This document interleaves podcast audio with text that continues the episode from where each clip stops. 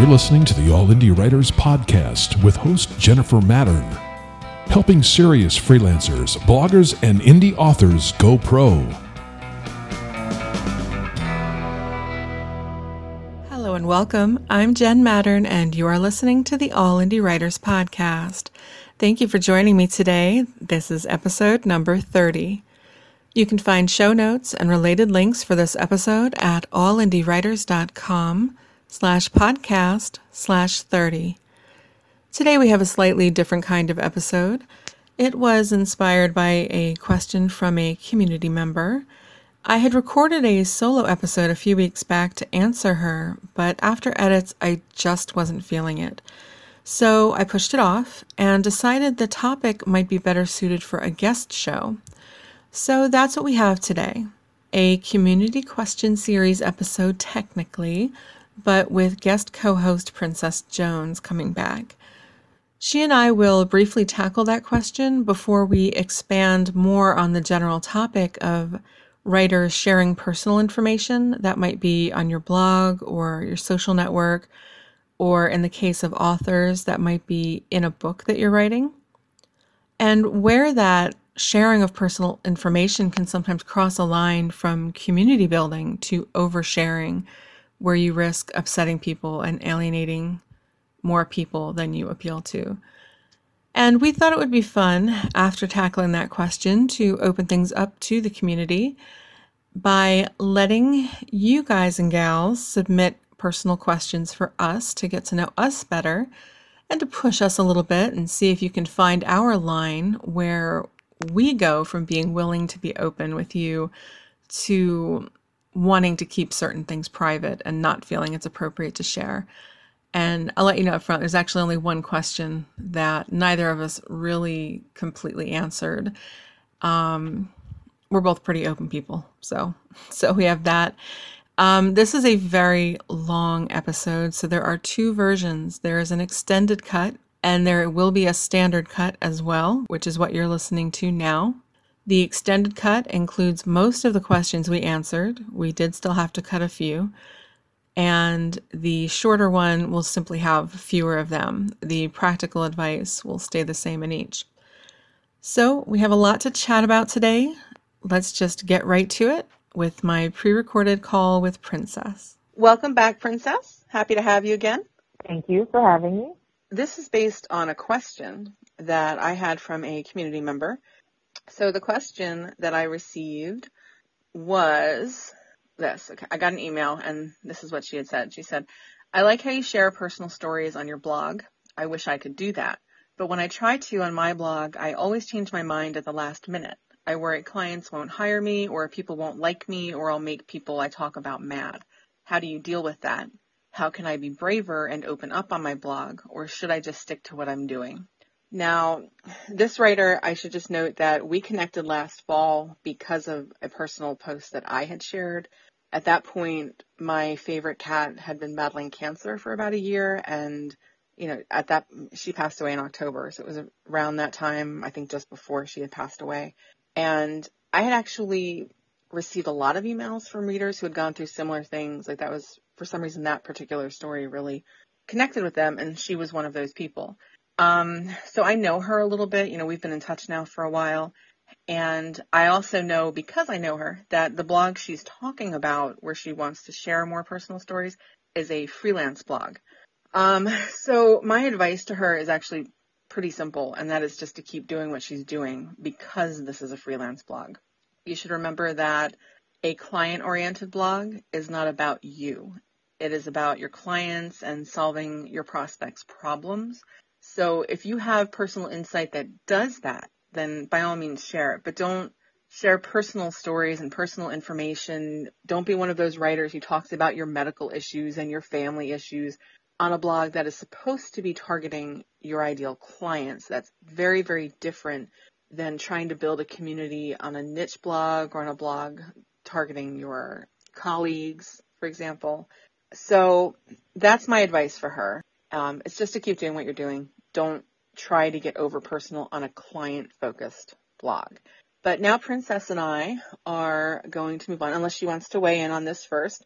Uh, we're going to move on to the more general issue of niche blogs and social media accounts and your books and sharing personal information. What we mean by that, the benefits of it, the risks. And then we are going to answer some personal questions that were submitted for this episode. So hopefully it'll be a little fun. You'll learn a little bit about us and maybe find out where our lines are. Um, Princess says she does not have one, so we may put that to the test. it's not possible to find my line. not possible. Um, I agree with the advice you gave her because exactly for the reason that you said. Because this, the purpose of this blog is to bring in clients. And even if your personal stories do not paint you in a bad light, you will seem off topic. Um, if it works for what you're talking about, then that's fine. But if you're sharing things that are personal just because they're personal, then it, it, it becomes disorganized. On my on my business blog, I shared a story about trying to get a gym membership and them trying to upsell me to get it so I could get free tanning. And I'm a black person.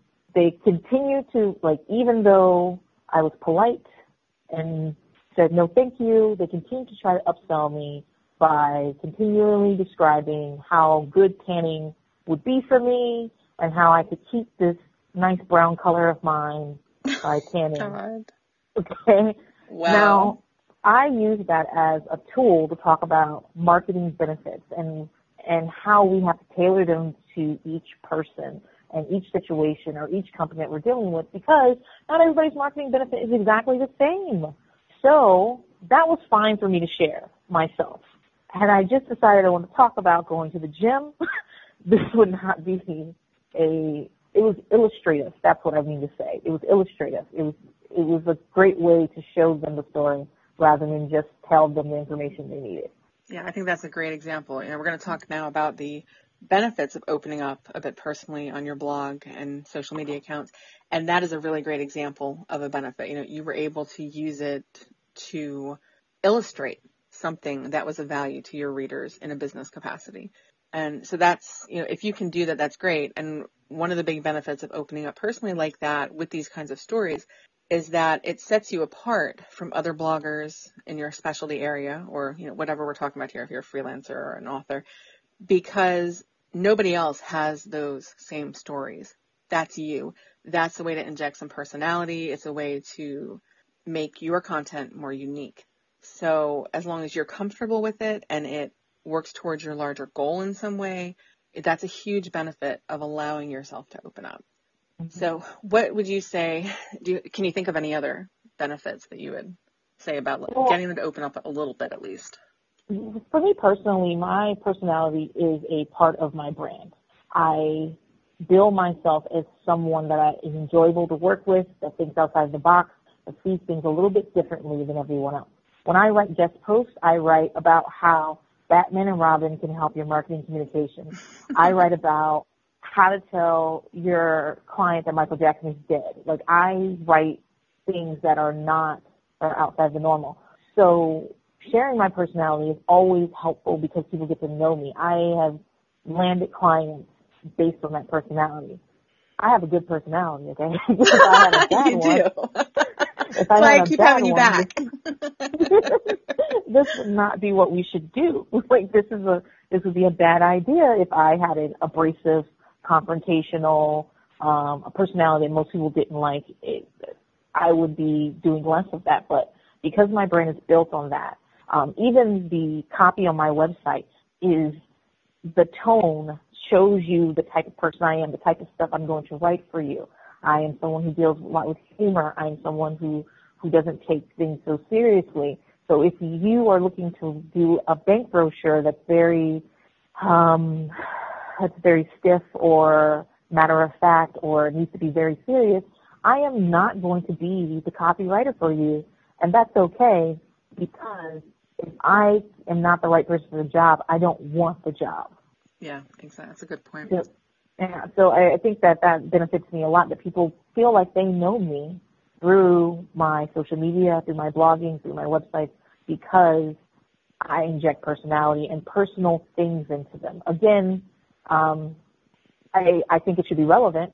I don't all I don't try to fit in, you know, what I'm watching on TV if it's not relevant to what I'm talking about. But when it is relevant, they, they get a whole picture of me. And that's, you know, that relevance is really important when we're talking about freelancing specifically. Um, mm-hmm. One of the biggest benefits I've noticed too as a niche blogger, um, not dealing with my client site, is that sharing personal stories has really opened up the community a lot. I get mm-hmm. more email subscribers. I get more emails yeah. from those subscribers who are like, oh my God, I'm so glad somebody's talking about this. Um, again, when the cat was going through cancer and I was talking about it on Twitter and on the blog occasionally, not all the time, but you know, often enough that people were like, you know, they've been through that, they understood, they could relate, they felt for me, or maybe some people, their pets were having medical issues after her, so they would come to me to ask, how are you coping with that? Because I'm mm-hmm. struggling. And it really, it lets people know you're human and that you're not all business all the time. And for me, that was important because I had spent so much time building more of that, you know, tough line, tough love kind of image in certain niches where it was it was hard to open up at first. Um, Especially about something so sad and vulnerable. yeah. It's not like yeah. it's not like you're talking about something that was a very neutral thing. You're, you know, saying this is I'm hurting and this is why. Yeah. And I know a lot of freelancers, you know, we're home all day, all, a lot of us with pets. So we see our pets more than a lot of people do when they're going away to a typical mm-hmm. day job. And so I figured that was the kind of thing that a lot of them could relate to, and they did. It kind of surprised me how much, but it was it was helpful, you know. And after you know, I talked about my health issues, and again, people opened up. They were not dealing with the same issues that I had dealt with for years, but in teaching them how I got through that without losing my business, um, they found it helpful for some reason. So yay. and yeah. they would come to me and share their stories privately. And again, it's just nice. You get to know them on a different level and they feel like they know you more and then they trust you more and are willing to open up. And it's, it's just a really nice interaction. So for me, that was really the big thing. And, you know, for this kind of personal story, again, you mentioned vulnerability. I don't like being vulnerable to other people. I do not. What? It, it was really shocking. it's really hard for me to put myself in that position. Um, I, I'm getting better at it, but it's still tough. I don't trust people so well. Um, actually, we're going to get to that with one of the questions that somebody asked later. Um, but I should also note that when we're talking about personal sharing, it's not just these personal stories about your life. It's also being able to share your opinions and not be afraid to have an opinion about something. Yes. And that's not hard for me. That part I that I've got that down. so that part I've got covered. Um, but again, it's about showing people that it's not just facts and figures and you parroting things. You have something to say and mm-hmm. you have views, you've really thought about things and it gives them some insight into how you think and again, it's just about it's about connecting with people. People feel like uh, if they take a stand one way or the other, that they'll lose out depending on which way the wind blows. But I always respect people who take a position. And it doesn't mean that they have to always be right, but I respect them in saying this is how it looks right. And it's okay if later on you come back and say, listen, I'm, I've seen this, this, and this, and now I believe this. That's okay too. But I hate those people that sit on the fence and just kind of look and see which way the wind's going to blow. And I mean, those are really wishy-washy people. One of the things that I have had to learn over the years, especially about social media, not so about so much about blogging, is that, like, let's say Twitter. People use Twitter. Brands don't use Twitter. You like that's a person tweeting. So all, even though there are some sites or some accounts that are very brand uh, specific, and that's okay. The truth is, is that is that if you're an independent worker, you're a solopreneur, you work on your own, and it's you running it, it's okay to be a person. It's okay to like I used to try all the time.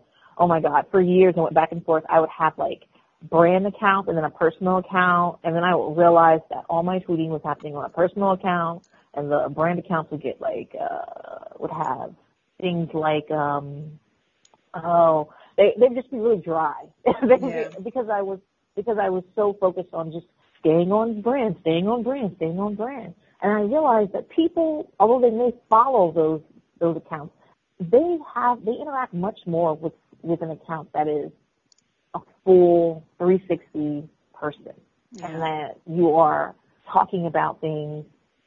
Again, I have a certain brand for the whole thing, but that I'm trying to stay on point with. But I'm not just saying read this, read this, read this, or let's talk about marketing all day long. I'm talking about a lot of different things, and I think for me that's been helpful for me to be as authentic as possible. Not everything is supposed to be. I know I don't have any lines, but my family members do. that's true. my And that's, you know, and I, that's a good I've learned to segue. respect those lines. That's So- that's a good segue into the risks though. You know, one of those Oh, yeah. big risks, the big risk is that A, you could alienate some of your readers or followers, but you Mhm. could also really piss off your friends and family if you're sitting there Oh, naming yeah. them or talking about them and their kids and kids are my line. I don't believe Mhm. in sharing personal information about children, their names, their photos publicly because they don't have any say in that and nothing you post online is ever really gone. And True. You can that's a big find yeah, that's a big problem for me. I would never do that to my nieces and nephews. That's it's I can't. never, why never would someone do that without your permission, though? Like, Yeah, that's exactly would not happen. Ah. absolutely no. So yeah, that that's only- that's my big line. I only post funny things about my husband. I do not post. I have learned to leave my Twitter fingers alone when I'm angry. because it never goes- no one wants to hear about us arguing over who's going to eat this sandwich. That's not cute. so, although I'm not, I'm not like you know afraid that people know about it. I also realize that uh, my audience does not care about it. So let's not, you know, let's not. And also, my husband does care. He does care very much. Yeah. He doesn't want me posting crazy pictures of him. He does not want me telling his secrets. I don't have any secrets. So,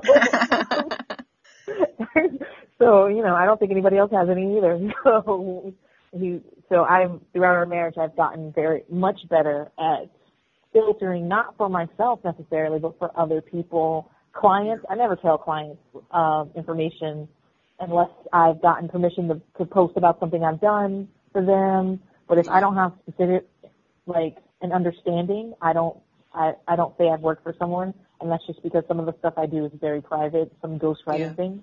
I don't talk about bad client experiences on social media. Now, that's not to protect the person, the, the, the problem I'm having. That's not really to protect that person. It's Yeah. to make sure that the way I present things is done as neutrally as possible. Yeah. I don't want someone to, I mean, I don't want someone to go down my Facebook page and go, oh, well, here she is complaining about this client and this client and that client. Now, how many clients are they going to get to before they're like, oh, she complains about clients a lot? You know, last night a Yeah. show premiered that I really love. It's called Flipping Out. Um, it's a reality show with a guy who does um, real estate development and flips and remodels in like Southern California. It's a great show. I love it to death. He's abrasive, and every year he has like five fights with clients, like on-air fights with clients. And I was just watching it last night, and I said to myself, I'd probably never hire him. I know he keeps getting business somehow, but I keep thinking to myself, I would think I've seen you in so many nasty fights with clients. Why would I want to put like I can see how you get when you're upset with someone. So why would I put myself in that position? yeah. So, I can only think of one that I've ever complained about publicly, and that was a network that I had worked for as an editor, and that was because I had very publicly promoted them and brought other Mm. writers in, and because oh I yeah. work for newer writers, it was very important to me that I let people understand why my views on the company changed and that I do not endorse them anymore. And it was, it was, it was a big thing at the time. Um, but that, that was many, many years ago too. But that was Um, only right though. You should have done that because you because you Yeah. spent some time saying do this, and now you want to be like, hey guys, I've Yeah. some different things.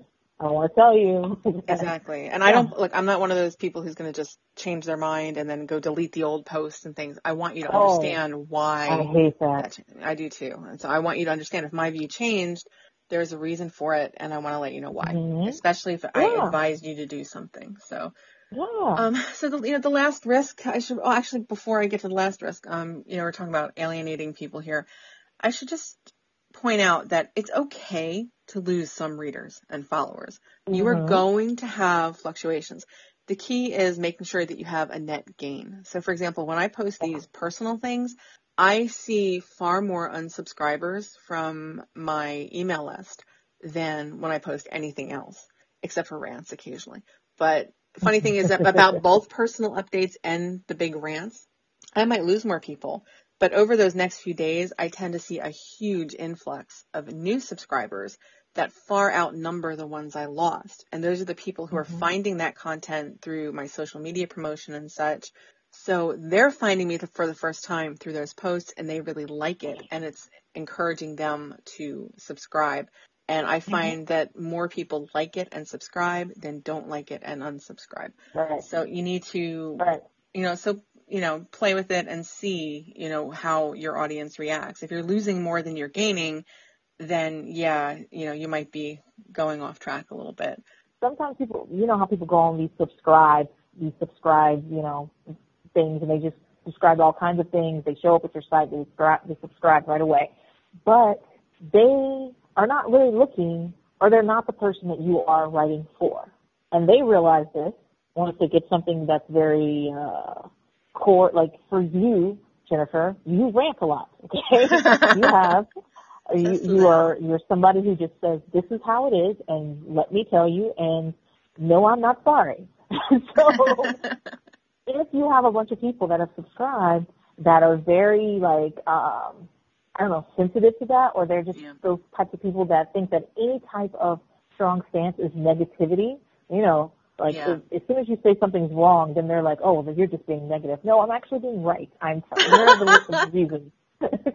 so if they're that type of person, they're not. They don't need to subscribe to you. To be honest, they just don't because you're not going to deliver the information the way they need it. So for me, I always when I get those uns- unsubscribed or people stop following me or whatever it is, I say to myself, what was it that caused this? I look at it, and if it's something that's the core tenet for my brand or for for whatever brand is I'm representing at that point, I'm like, okay, then this is not one of the people that should have been subscribed in the first place. Um, so you know, the last risk I think we should emphasize. I kind of touched on this when I was talking about my line being with kids and sharing information about them. Is Mhm. safety concerns. I I tend to piss people off, and I don't want them going after somebody that I care about because of that. And you know, I've had Mhm. crazy people. I've had um, Oh, yeah. the one example I usually share is back when I was moderating a big webmaster forum. Somebody got banned for scamming people. And for some reason, I was the moderator he reached out to. I was not the one who even banned him. Um, but he tracked down my home address and my my cell, my cell phone number. And he said if I didn't reinstate his account immediately, he was going to destroy my life and my business. And he knew where I lived and was going to come. And and it was it was awful Crazy. it was crazy and but because of that experience i learned early on not to share that kind of information because look don't Mhm. share don't share your home address get a fucking po box or Oh, something Absolutely. um i don't want people showing up if at you're my house freelancing, you should you should have something like that anyway because yeah especially if you've um, incorporated yourself or even if you've only got a DBA, you need people can just that's public information. People can just look you up and show up at your house on a Sunday morning at three o'clock in the morning and knock on the door. If you if you are working as a business, you need to have a mailing address that is not your house. Oh, yeah your your safety should be a big concern in what you share Jennifer- don't share your address Jennifer, I don't even let some of my relatives know where I live. My house I mean, I completely understand how you feel. I, I I have a Google Voice number because I don't want people to know my real phone number. I don't want people like I just that's just how I am. And I think that when you give up your privacy, when you're talking about personal things, you have to be careful about what the the consequences of that might be. Yeah. Showing pictures, like I show pictures of my dog. That's probably it. Yeah. Nothing else. Once it's out of the bottle, you can't get it back in there. yeah so Um, I mean, let's let's move on to you know we had asked people to submit personal questions for us to you know we figured just because of the topic of the conversation a we would allow ourselves to open up a little bit if there was something you want to know that we aren't already talking about. Um, but Uh-huh. also to give listeners and blog readers a chance to kind of push our limits and see if they can find where our lines are on certain topics. So I don't think any of them are too, too crazy, but let's start going through them. Let's start with the easiest question. This one came in from Matthew. He wants to know what we're currently reading and what our favorite books are. So go ahead, tell us. Right now, oh great. right now I am reading The Queen Diva, Big Freedia um, biography.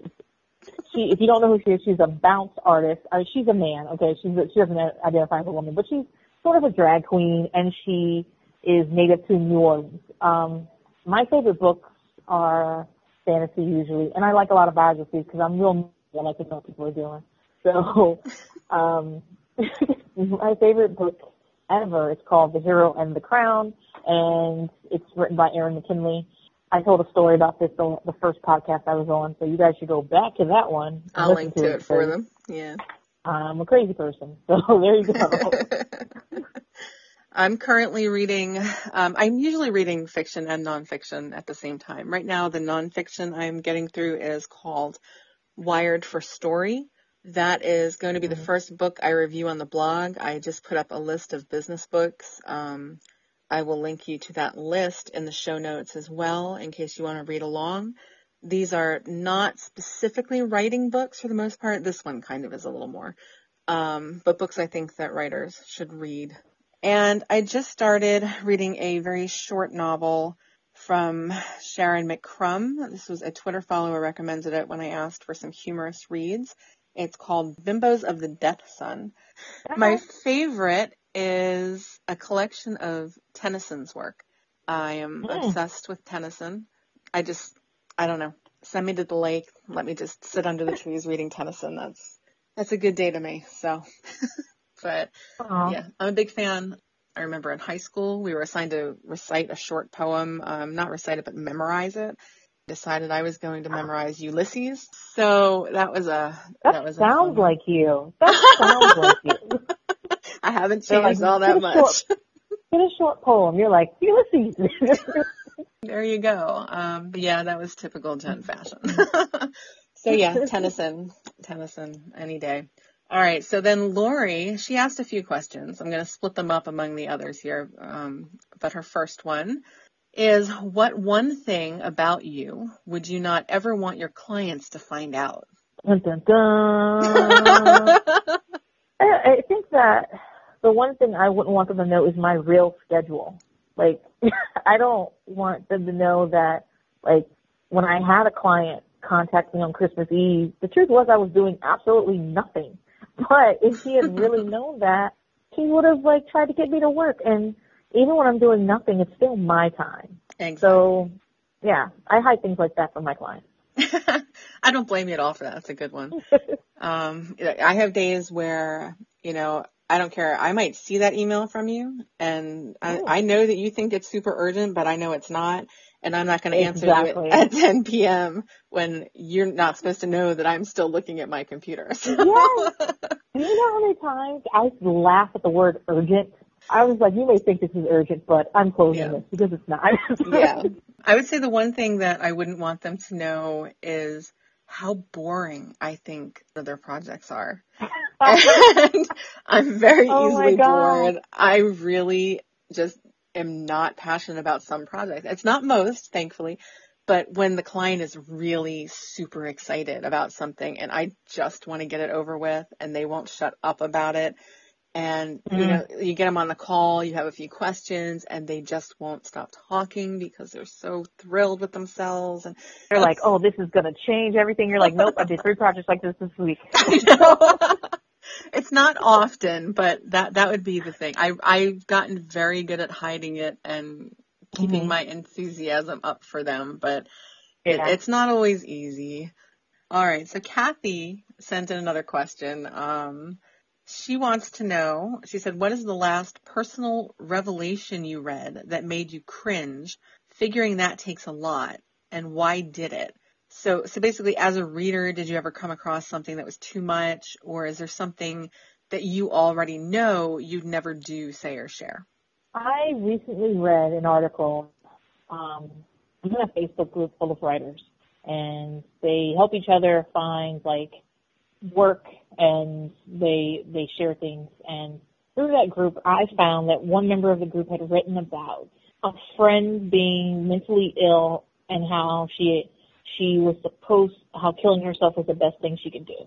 Oh my god. And right. So I mean lots of people suffer from mental illness, any from something as mild as mild depression to ADHD to schizophrenia. There's tons of that mental illness covers a lot, you know?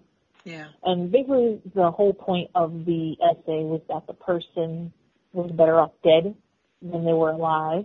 Oh my god. And not only is that it it has I mean, I believe it was on XO Jane and XO Jane had to take it down. Wow. Um not only was the point of the essay ridiculous, like just ridiculous. Who I want to know who read that and thought this needs to be seen and read. But the entire thing was a navel gazing expedition, right? It was just I don't know. I I I not only do writing for clients, I also write for publications. So I am like in this industry where essays have become like more popular than ever and not reporting. And I write essays too, but I just find that a lot of times when I'm reading them, they are about nothing. Nothing. There's no revelation, there's no point, there's no overarching theme or something that that's universal to us all. It's just about what you ate today. And I found that most of the essays was that, and it was just like, you know, I guess when you when you have like um, writing teachers, I guess one of the things they always tell you is at the end of what you've written, the question is, so what? And I find so much writing that what that type of essay writing at the end, when you ask so what, the answer is nothing. And this was the type of that. And then at the end, when you ask so what, the answer was so it's good thing she's dead. And I was just like, this is, I mean, we we all have terrible thoughts. Yeah. We're not, no one's perfect. I mean, if there was a running commentary of my thoughts, you, I would probably never get a job. No one would be around me. I think the worst things in the world. But I can say that before I put things to page, I definitely try to figure out what this is bringing to the world and whether this is something that other people need to know and whether this is something other people need to read. And so it was terrible. The it, it was on XO Jane, and they had to take it down. Uh, it was like people were like, and they had pitchforks. People were like protesting, and I happened to read it before, and I was just like, oh my god, I wish no one ever told me this existed. Yeah. Wow. See, that makes my example look pretty mild. um, you know, I like I already mentioned what my big limit was, which is the the kids issue. I don't believe in posting any personal information about kids. Um, but when it comes to being a reader, um, there was an example. It was another freelance writer, and this was years ago. I don't even remember who she was now. Um, but it was somebody that I had followed for a long time at that point. And I stopped reading her blog because all of a sudden she was talking a lot less about writing, which is what the blog was supposed to be about. And she kept talking about her marital problems and then oh. her separation and then her divorce. And after the divorce, then it was all about like bashing the husband. And I was like, this is just too much. And this is totally irrelevant to what this blog was supposed she to be about. try to make it relevant or was the title no no it I'm was getting literally it was why. just yeah it was just like bashing her ex and uh-huh. yeah you know he might have done awful things and that's fine but your colleagues don't need to hear that and if you're going through a legal you know you have kids you got a custody battle and things and did your lawyer t- not tell you that this is a bad idea and it got to the point where like it felt like all she was trying to do was rile people up to support her and say how awful her ex was. And all I kept thinking is someday your kids are going to be able to see this. I don't think it's fair to judge them based on just that one side of the story. And it, it like as a reader, then it just made me very uncomfortable to feel like I was almost being used. Like she was trying to, you know, exactly turn this audience exactly. against someone. I, I don't, I don't like that at all. And we talked about that in our previous show about authors doing that with their audiences, their readers, when they get negative reviews. And again, we'll link to that show in the, sh- in the show notes mm-hmm. for this episode. Um, where people they they try to turn their readers into this mob to support them and to go after someone else, and I just I, I can't do that. I can't imagine wanting to do that, and I don't know, like I don't know that that was a that was a big line for me. So you know, Kathy, that's what makes us cringe. That makes me cringe when I feel like your sharing yeah. is being done to manipulate me into that woe is me, support me, get behind me, that kind of stuff. That makes me cringe a lot. Um, so let's move on. So our next questions, we have a series of short ones that came in in these last few days. Um, first one somebody had asked for me. The next one is definitely all for you. So, um, first, an old Uh-oh. friend, an old friend had uh, DM'd me on Twitter when he heard about the podcast, and he asked why I don't ever talk about American sports on Twitter. Um, apparently, I, o- I only this talk about definitely for you. I only talk about European soccer, and I don't talk about That's American true. sports because that. American sports bore me. That's really all it is. Um, I'm not into most of them. I can sit through baseball, but only if I'm at the stadium. I don't like watching it on TV. I find that just insanely boring. Can't stand American football. Um, not into basketball. Haven't been into hockey for a very long time. Um, and then there's American soccer. Um, even that I find incredibly just so, so boring. I can't sit through a match. And, and it's funny because I was just talking to another writer, um, I think it was Edward Bayman, who featured in an interview series on the blog recently about the difference in fan culture in Europe and in America with sports.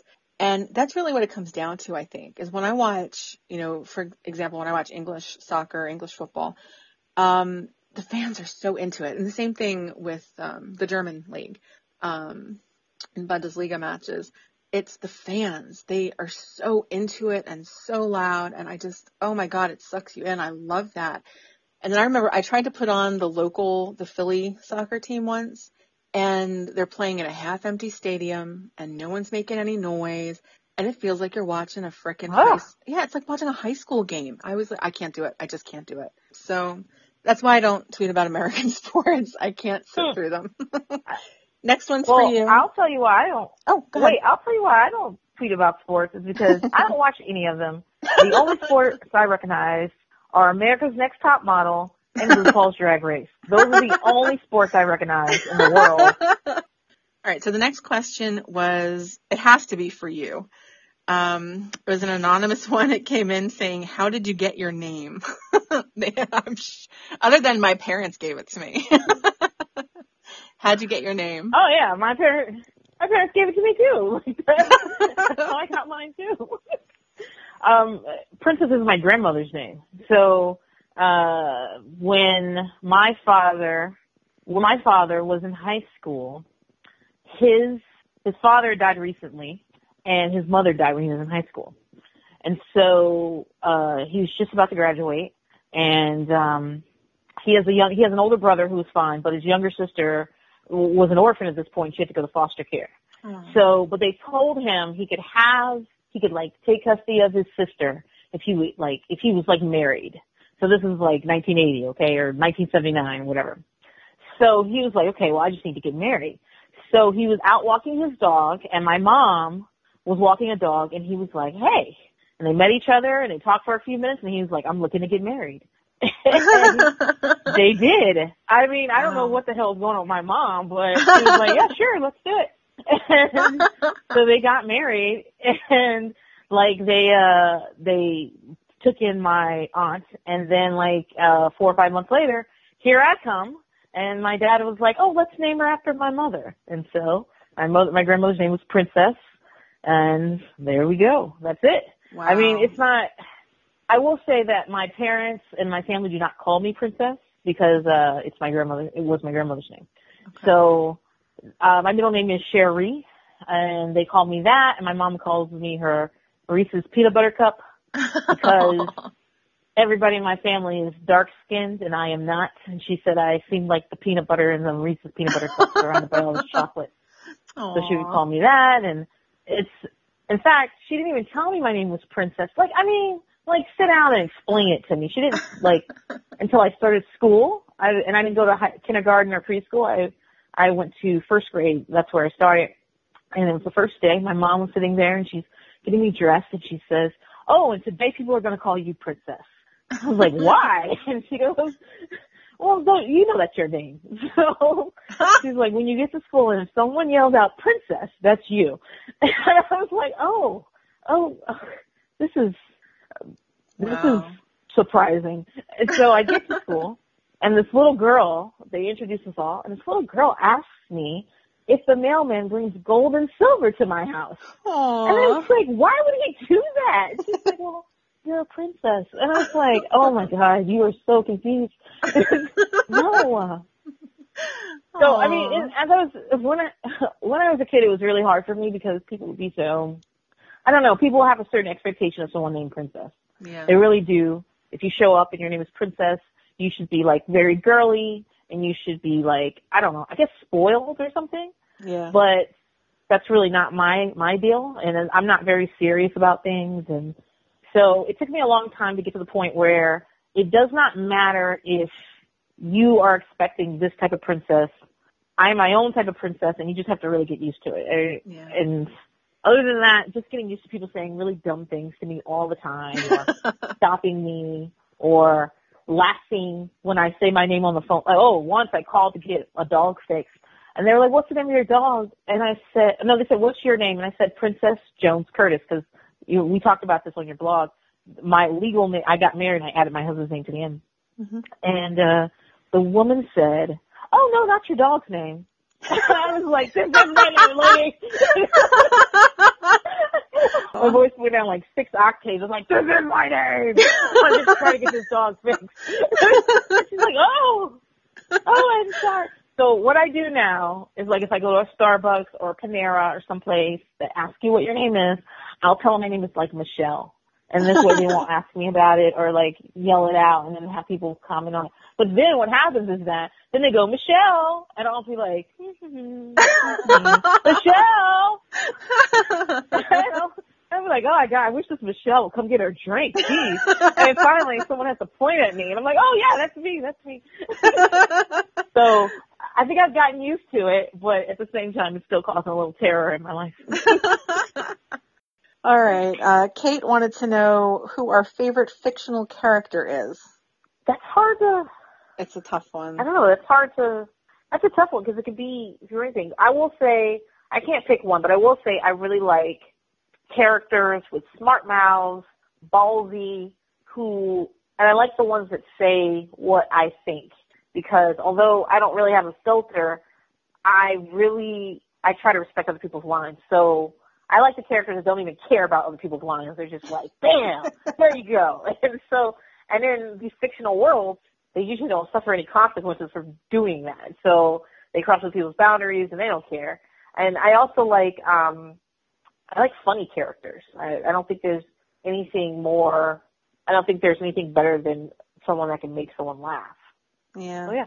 I like, um, yeah, it's a tough one. I couldn't just settle on one. Um, and I can't even explain why I like them necessarily or, and I feel like there's probably a better one that I'm forgetting, so I feel bad picking one. um, but, you know, as far as female character goes, I always, you know, I grew up as a kid loving Anne Shirley from the Anne of Green Gables books. Um, awesome. I, I just loved her. And I with the love knee. that character. Yes. I just, I, I love that character. I really identified with her when I was a kid.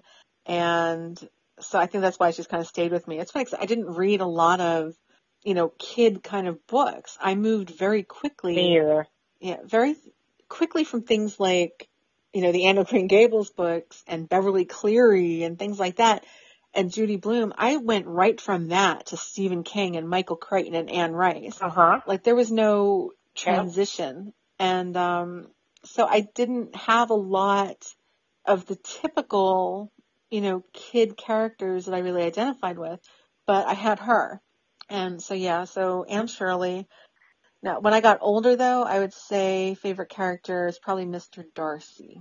I'm a Darcy girl, great character. I, I never think- got it. I'm just like, like you guys either get married or don't. It doesn't matter if you marry that guy or this guy. It's gonna be the same. It doesn't really matter. It's like I was just I was so over it. no, I, I love it. I love him so much, and I think all men should have to read Pride and Prejudice because when they ask, "We don't understand women. We don't know what women want," it's like that is what women want. Well, not you. not the Not me. broodiness, not the broodiness, but and you can't right quite put a put a finger on what it Yeah. is. Yeah. I don't know. I think it's just the whole, you know, he's a good guy, but he's got the rougher exterior and you know, he doesn't try to play hero and save her all the time. Like she's definitely her own independent, strong character and he, you know, gets that and respects that. And it's just, I don't know. I like that interaction.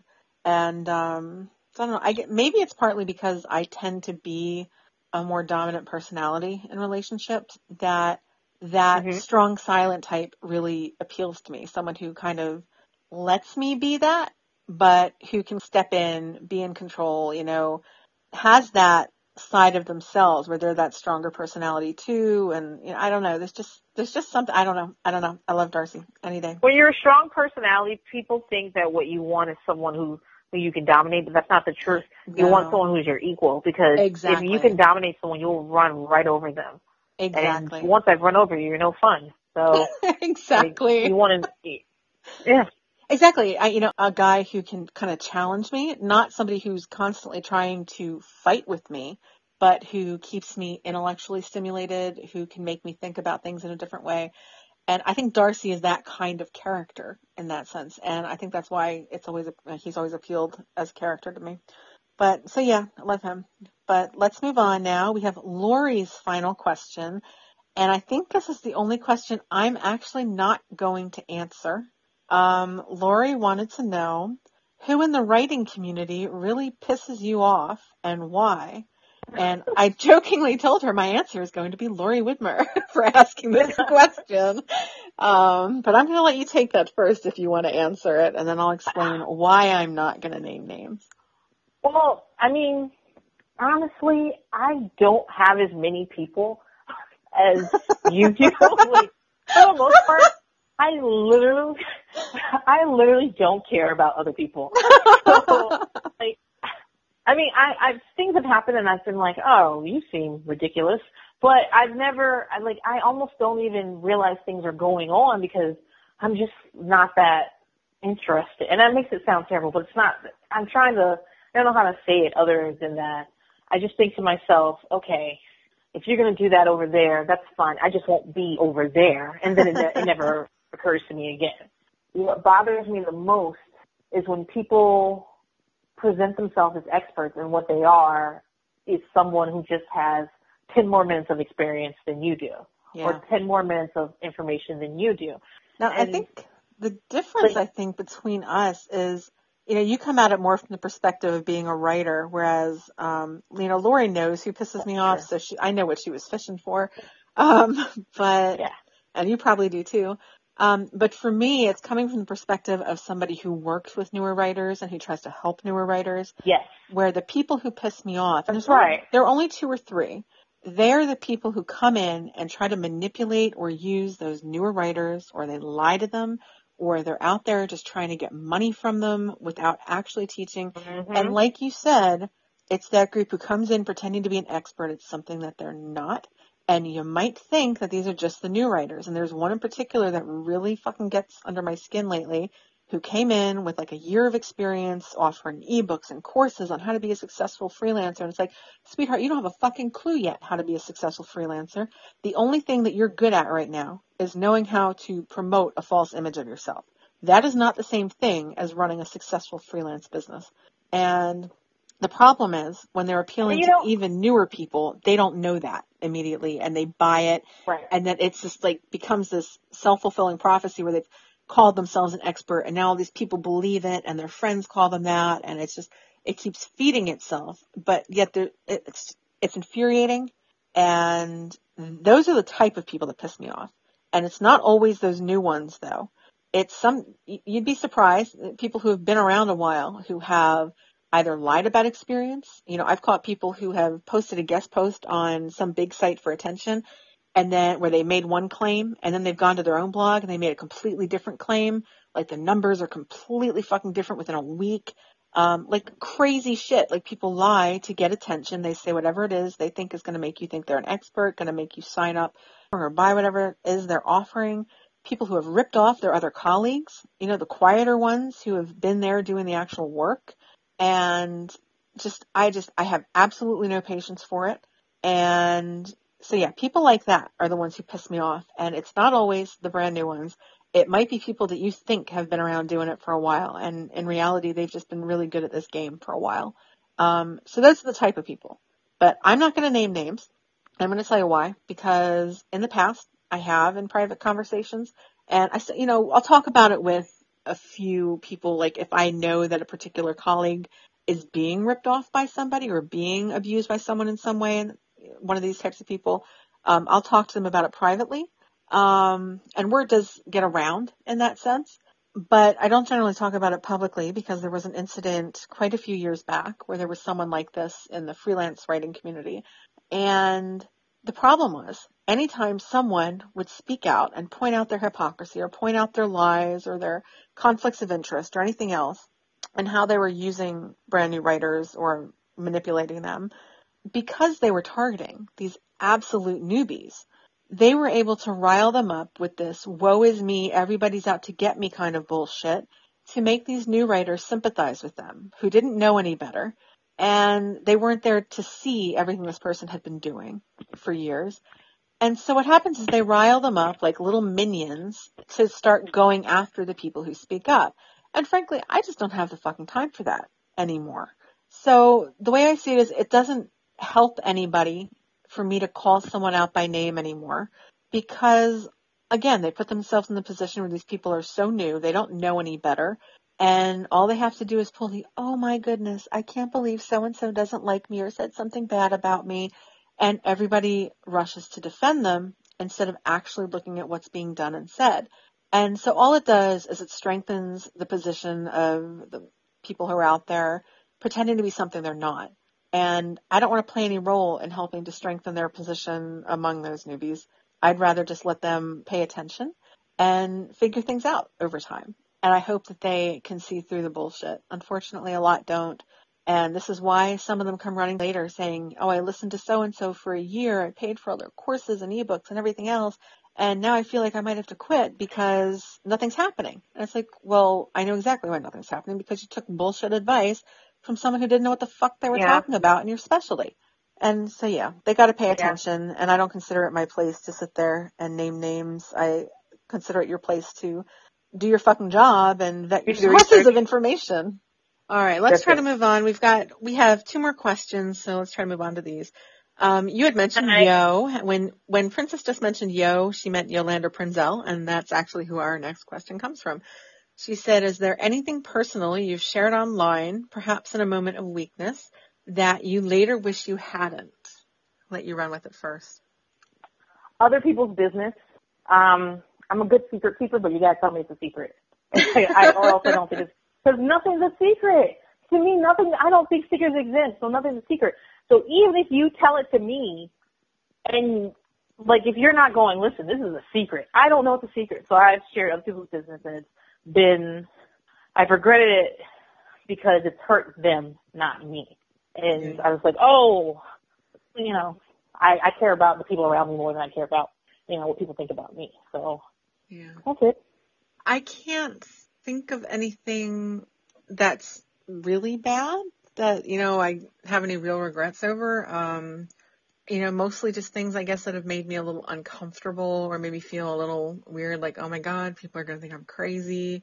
Um, that's mostly on my author blog, which is ajkleinbooks.com. For example, I post photos there. I do a series of um, photo blog posts for story inspiration for other horror writers. And in one, I shared a picture of the unfinished nursery that is the room above my office from when I lost the first pregnancy. And you know, that was really hard to share. I actually cried writing that post. It was very, emo- that was probably Aww. one of the most personal things I ever wrote and how that was playing a role in the screenplay that I've been working on because there's a similar scene within, um, a nursery after she loses the baby in an attack. And um, so that was really hard to write and I really had to think, you know, long and hard, do I want to publish this? I ultimately decided to, mostly because there aren't really many people reading that blog. Um, so I probably wouldn't have published that on All Indie Writers, um, though I will link to it there so you can see it anyway. But most of you still won't find it, so it's okay. So yeah, that was really hard to write. And it, you know, it was because it was a follow up to another post I had done about that same screenplay and how I had talked to my sister and figuring out that kind of fleshing out that story. It's about two sisters and either one loses her baby. And, um, it, I, I don't know. I'll link you to both posts so you can read about it if you want to. That's one of my works in progress. There was that post that, you know, those two posts got a little personal and, um, I guess the only one that made me feel really weird was I shared, all right, um, so I believe in ghosts. I didn't used to, but I do. So, um, and I explained why on the blog, um, an incident that, well, a series of incidents that happened here in this house. Um, the previous owner's wife did die in here. Um, so there was that story and I felt very uncomfortable posting that one because I thought people are going to think I'm fucking crazy. Um, but much to my surprise, Whoa. instead, people didn't. They started sharing their own stories. Like we were talking about it on Anne Wayman's forum about writingsquare.com about ghost stories and such. And I had, you know, shared that post with them there. And much to my surprise, they didn't treat me like I was crazy. They started sharing their own Yeah. uh, stories and experiences. I believe so, so too. yeah, I believe yeah, there are just so many crazy. things in this world that we can't put our finger on, and so Yeah. like I, like I haven't seen one lately, but listen, if I see one, I will be like that. I would not shocked. So See, I think that the coolest thing in the world would be to go on a paranormal investigation. like I want to do that really badly. Um, my cousins, my cousin's father-in-law, my cousin's father-in-law is a paranormal investigator and I, I need to follow up with him and his daughter, um, about setting something up. I wanted to go and talk to him about like the equipment they use and such for research, you know, for books and short stories and Jenn, such. isn't this how like sixty percent of horror movie star. Someone's like, let's go investigate something when they should have stayed their ass at home, minding their business. um, yeah. If I lived in a house there's a ghost in there, I'd be like, this is your house. You know, I want you to kick in on the mortgage. Don't worry, I'm leaving. Oh, My ghost Jennifer. wasn't, mine wasn't threatening, thankfully. Um, but it's really, oh good. it was an interesting story and all the incidents, they actually led me to find something of hers that was left behind when they left. And as soon as I contacted her Oh, family offering to send it back, everything stopped. So it was really weird, but I'll link to that post too. So you can read about it if Oh, you're Lord. interested. But like, yeah, you're saying like I'd probably die in a horror movie. You're so right because between that and I am like, Yeah. I'm a crazy explorer type. Like I am such an adventurous person. Like Mhm. I want to go that. In the next county over. There are old mine shafts. But yeah, like Did- stuff we're, like that. we're tweeting about this. Wh- Which one in the horror movie would I be? I'd be like the one at home. Watch the news about how these people broke into an abandoned mine and a ghost killed them. And me thinking, hmm, that's interesting. That's the person I am. I remember, I remember like, oh, let's get over here and do this. It never, occurred, it would never occur to me. Never. Yeah. Like my cousin and I, I took her to um, Centralia, PA, which is if you've ever um, seen the movie Silent Hill, this was the inspiration Mhm. for the setting there. Um, but it's an abandoned town. I mean, I think there's like four or five people who still live there. It, it's really it's an odd situation, but there's basically these huge coal mine fires under the town, so it's almost a complete ghost town now. And uh, I shared a bunch of photos from that again on the author blog, um, so I'll link to that too. Um, but I dragged her there, and so I'm like all I'm like, all right, this is old abandoned highway section, and that was the least interesting part to me. The part that everybody goes to and covers with graffiti. I didn't really care about that. I cared about looking for all the little things, like the random steps going nowhere. And um, I found the old baseball diamond. Like somebody had mentioned it on one website at some point, and I found it, and I was so excited. That was so exciting for me. And I wanted to find the hot zone, you know, get closer to where the burning still is on the outskirts. Well, how And- do you know it's the wait? It's so the mines are burning underneath. Uh-huh. How do you know? What do you mean the hot zone? Like, There's are a there fire? Like you can see the fires? Well, no, you can't see the fires, but if you hot. go, if you go, the ground is hot. Um, yeah, so we didn't get to the hot zone. Unfortunately, we ran out of time, and I didn't go quite far enough in the right direction.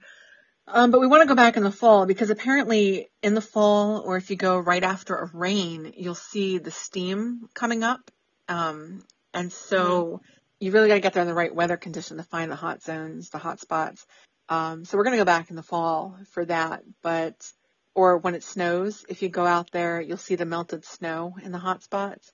Um, I don't want to go in the snow because there's a lot of weird, like off the road, um, you know, off road involved where you either need an ATV or a snow or something to get around. I'm not going to want to be walking all the way back there. I'd prefer to go and I can still take the yeah. car as far back as possible. Um, so we want to go back, but yeah, like that kind of stuff is so cool to me. Like just exploring these weird things. Like, oh my God, I love that. Um, yeah, yeah no. Like there's sinkholes and things. Like there's apparently this really big sinkhole in the woods behind one of the cemeteries. And I didn't know until oh, really? after and oh my god, I'm going there next time. We're gonna find it. but like, you know, my cousin and I were driving and, you know, we're driving out and we see this monstrous boulder, like huge, crazy boulder in the woods on this huge hill. And the first thing my cousin says to me is, "Oh my god, we need to stop there as we're going past again because I want to go climb it." but unfortunately, when we when we stopped, there were other people out there already climbing it. We we're kind of you know like you said, we don't really want to be around other people. Like leave us the fuck alone. We just want to yeah. play. You want to climb the boulder that's near the underground mine fire, the ghost town, and everything. We're talking, yeah, you might die in. But if, but if real people are there, then you're like, nope, nope abort, abort, abort. yeah, that's me. That's me. These people were climbing it with like climbing equipment, so we were totally unprepared and we oh, totally would have killed ourselves. So yeah, so I think we'll have fun in the fall. I'll have to remember to wear sneakers. I think I was in flip flops too, so I'll have oh, to dress, yeah, yeah, yeah, I'll yeah, dress better. so yeah, I would totally be the one who dies in a horror movie. Totally. Yeah, you would be. Well, I'd, I'd be at least you leave an impression while you're still alive. That was our last question. So okay. to rehash, you know, there can be a fine line between personal sharing and oversharing. And that line's going to vary for everyone, whether that's your line as a writer or blogger or your readers' lines. And, you know, it's okay to lose some readers as long as you aren't losing more than you gain.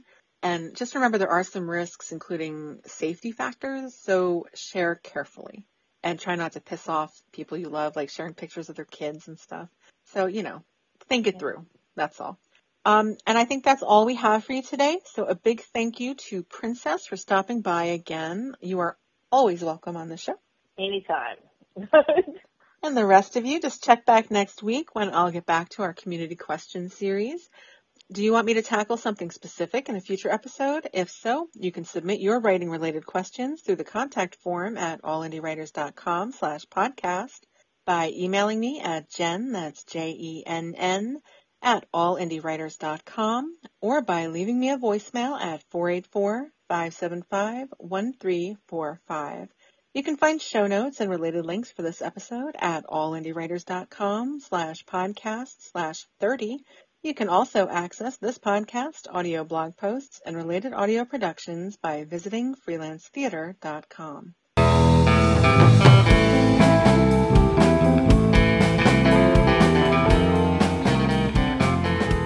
You've been listening to the All Indie Writers podcast with Jenn Mattern, a freelance theater production.